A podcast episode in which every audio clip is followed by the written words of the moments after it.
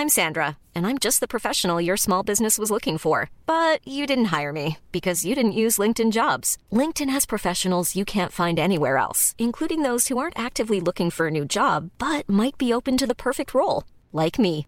In a given month, over 70% of LinkedIn users don't visit other leading job sites. So if you're not looking on LinkedIn, you'll miss out on great candidates like Sandra. Start hiring professionals like a professional. Post your free job on linkedin.com/people today. Hey, it's Ryan Reynolds, and I'm here with Keith, co-star of my upcoming film, If, only in theaters May 17th. Do you want to tell people the big news? Right, I'll do. Sign up now and you'll get unlimited for $15 a month in six months of Paramount Plus Essential Plan on us. Mintmobile.com slash switch. Upfront payment of $45 equivalent to $15 per month. Unlimited over 40 gigabytes per month. Face lower speeds. Videos at 480p. Active Mint customers by 531.24 get six months of Paramount Plus Essential Plan. Auto renews after six months. Offer ends May 31st, 2024. Separate Paramount Plus registration required. Terms and conditions apply if rated PG.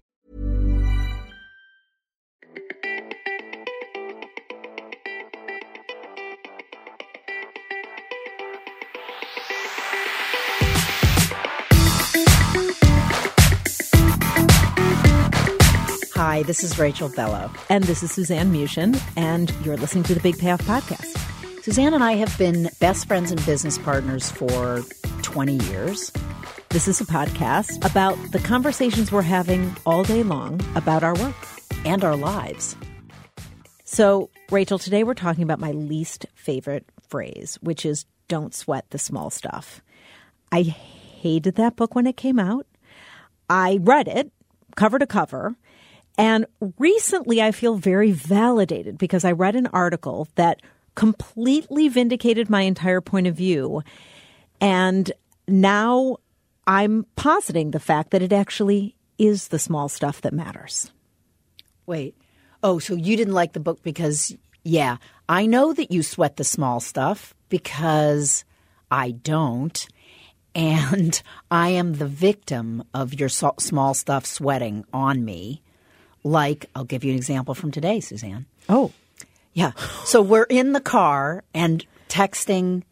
I'm texting, and you've done this before, but I'm texting, you know, Stephanie something basic like, oh, we I have to cancel that meeting. So and so we agree, oh yeah, I should tell Steph. And you go, yeah, you should, you know, cancel that meeting. You should actually let's text Steph. And I go, okay, you're driving. I go, okay. And you go, yeah, just say, hi, Steph. Period. Sorry that I look at you while you're still because you're looking at the road. You don't see that I'm looking at you, and I'm like, I can't fucking believe that you're dictating a note that basically says we're going to have to cancel this meeting at five o'clock. And I look at you like I don't fucking know how to text. uh, text. And you've done it before where it's just like, yeah, Rachel, maybe we should ask her if we can do it. Just say, hi, Cornelia. this is Rachel. You know, okay, that's fair.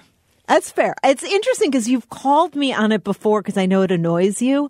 And it's really hard for me to stop myself. I think part of it is what we talked about in the Inner Hulk show, which is that when I'm feeling stressed, I go into micromanagement Yeah. mode. Yeah. You're So- just- you're schwitzing all over the small stuff. so I do sweat the small stuff, but this is the theory I want to talk about today because it's really not about micromanaging. What this article said was let's take a big decision. For example, purchasing a house.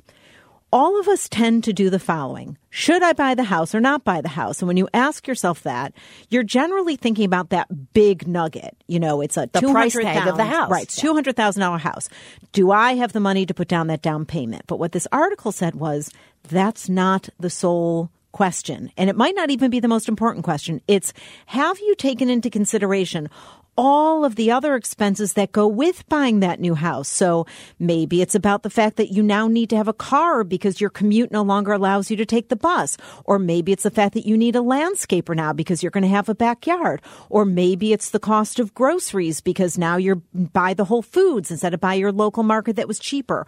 All of those other little costs are really the ones that you should be paying attention to when you make a big decision. You know, it's true for all big decisions. It's a- absolutely true. So now I'm with you. It is this idea that we make big decisions um, and, and based on our fantasy, which lives at a very high altitude and thinking about like, oh, I can picture myself in this big job. I want that title and that job. I want to tell people that. And then all of a sudden you think about your life. You haven't even considered all of the small implications that go with that. And I think what we're saying in today's show is you're going to, when you are making any decision, big decision, force yourself to focus on all of the little implications that surround it that are going to determine whether this is the right decision or not. So let's have this conversation. And while we're having it, I want you to be apologizing to me throughout. For telling you not to tell me how to um, uh, uh, say, Hi, Cornelia, we'll be there later today. Best, Rachel.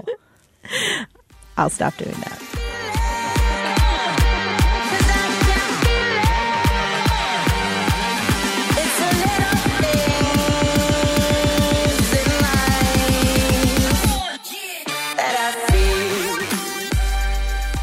Suzanne, what we're talking about today is this idea that every big decision is made or broken by the small stuff. It's the small stuff that always ladders up to the big changes, whether that's positive or negative. And you're not paying attention to that. You're paying attention to the big story, the big title, the big job.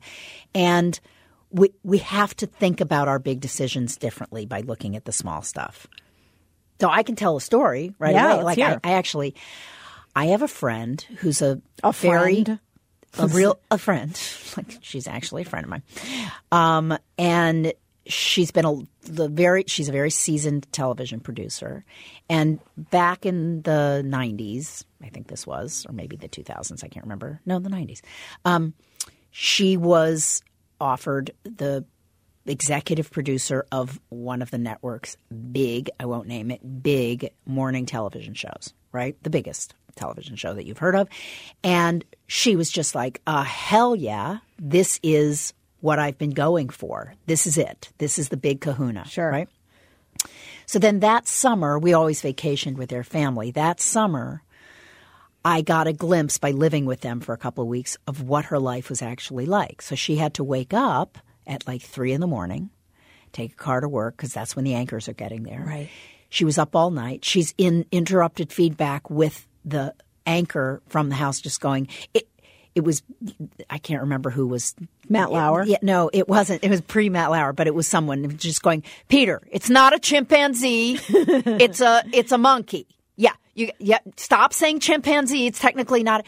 And at the end, she was too tired to go to the beach. She had to take a nap, and that's when it hit me like, oh, when she took this job, she was looking at it as like, oh, all that.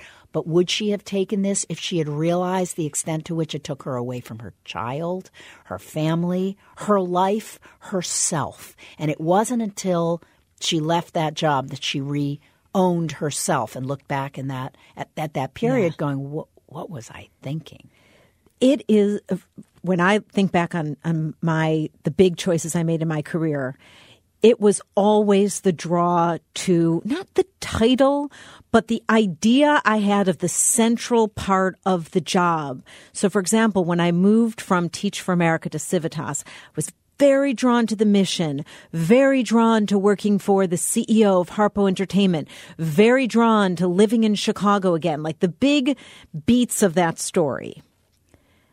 But when I got here and I took the job, the things that were making me miserable were all the little things that I The couldn't- realities, the, the realities, but the small realities that actually I had not even thought through or considered whether or not I cared about them. So, for example, I was working alone.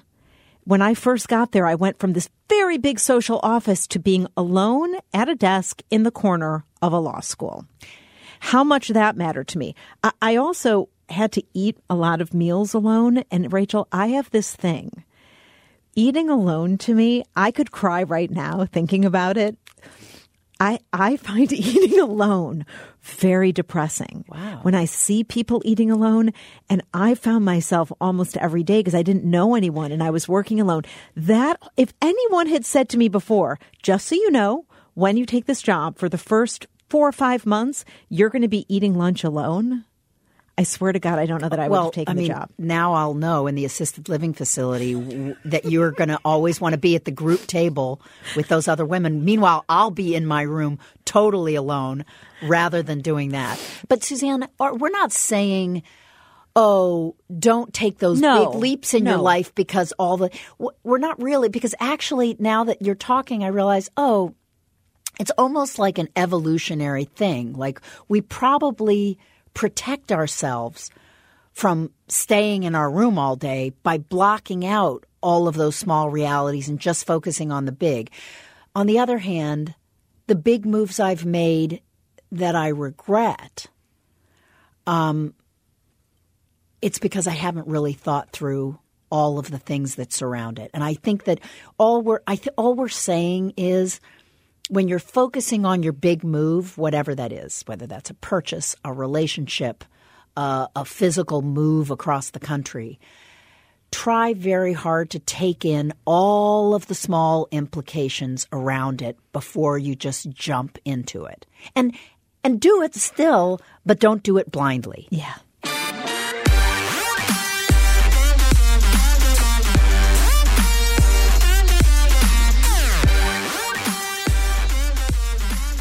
Rachel, I love that you brought up that this is true about relationships also. So we were just talking about jobs and taking a big job, but it's true when you're talking about just. It's so true, and uh, so many men, especially, think that that a relationship is held together by the grand gesture. Oh, yes. right by the showing up, you know, crossing the whole country and bursting in at Thanksgiving and going, "I'm here." It's like, no, that's not what makes a relationship. It's the everyday little things, and I really see this actually with my older daughter and her husband. It's the tiny daily little kindnesses Yeah. that create the glue of a relationship. Yeah, it reminds me of how much pressure there is right now on the ask when people get engaged, right? That it has to be this big show because you're going to put it on Instagram. And anyone who's been in a marriage knows that is not where you should be spending your time. You know, it's it, it makes me think about the, you know, every time I have an affair on my wife, I give my wife a diamond bracelet. Right, It's just like, dude, Yeah, Yeah. that's not going to do it. I think the other place that we've seen this play out, where we've focused on little the the little things about our day that have made all the difference. We struggled for years about what to do with our mornings because way too many days we both felt like we looked up at two o'clock in the afternoon and had had no break, no food, no real personal time, and we were burned out already, and we still had four more hours of of meetings. And so I you first said to me, here's what I'm going to do. And we each made some small choices that have made all the all difference. the difference. And before that, Suzanne, our conversations were, let's take a Oh, summer yes. campus Right. from these big changes that were going to make us happy. Let's take a month off. Yeah. Right. Yeah. And then, and let's use that voice. but, but, but, Yes. it all, in the end, what Wasn't really made us that. happy was just the everyday little tiny things we did between 6.30 when we wake up and 9.30 when we take our first call. The little action of getting up a half hour earlier made a huge difference. Yep. Not starting meetings. For me, I don't start meetings till 10 a.m. Yep. And it's not that I'm not working prior to 10. It's just I'm not ready to be You know that- on. exactly. And I've started, it used to be that I took a lot of my meetings as breakfast meetings because I wanted to get that out of the way for the day. But what that meant was I was scrambling first thing in the morning. I was completely frazzled showing up to breakfast meeting and then I never felt on my game for the rest of the day. So now no breakfast meetings. Everything is sacrosanct between 6:30 Oh, yeah. and 9:45. So I think this is the real, the most important message here is think about the things that are meaningful to you on an everyday basis, whether that's The small stuff. the, it's the small stuff. And that matters so much more to your happiness. It matters so much more to your overall decision making, the logic sequence, to be honest, the financial decisions that you make. I mean, just going back to full circle on the house example, That's the stuff that'll kill you is the month to month expenses you didn't expect. And if you're torturing yourself, as many of my friends are at various phases in their life, it comes up at 25 and then again at 50 and then again at 70. You know, that question of like, what am I doing with my life? What is this all about? What does it mean?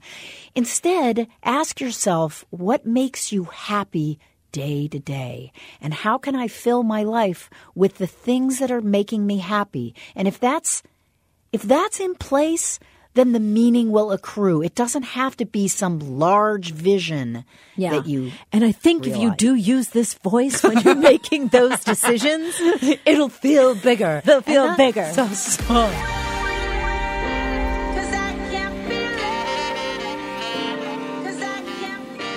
So, Suzanne, when I think about sweating the small stuff, what comes to mind for me oh, is you running. That's so mean. That's so mean. Um, and now that I know how irritating it is to you that I dictate those emails to you, now I'm going to do it so much more. Yeah.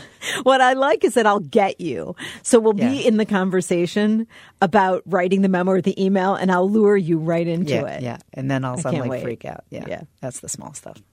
We'll see you next week on The Big Payoff.